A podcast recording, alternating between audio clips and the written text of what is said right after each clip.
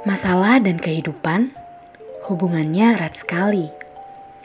Ujian sama nilai, kalau kamu ujian, kamu pasti dapat nilai. Tapi kalau ujian bisa disiapin buat belajar, biar nilainya bagus. Lantas, kalau masalah, kita bisa belajar dari mana? Ya, dari masa lalu. Oke, sebelum kita flashback ke masa lalu, izinkan gue buat perkenalan dulu ya, oke?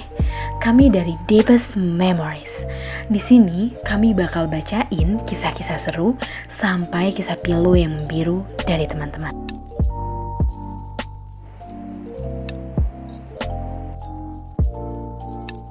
Kembali pada masa lalu. Masa lalu tak selalu memberikan kisah yang pilu yang kelihatannya tak perlu.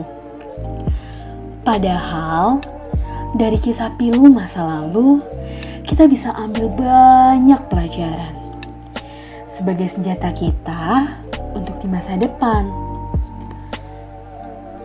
Karena masa lalu saat ini kita bisa jadi sangat gembira, semangat, sedih, bahkan putus asa.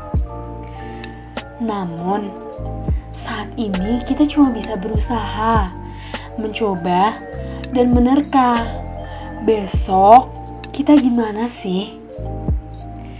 Sangat gak apa-apa buat kembali membuka, membaca, dan meratapi kisah dari masa lalu. Namun, jangan kita lupa bahwa besok masih ada asa yang harus kita gapai.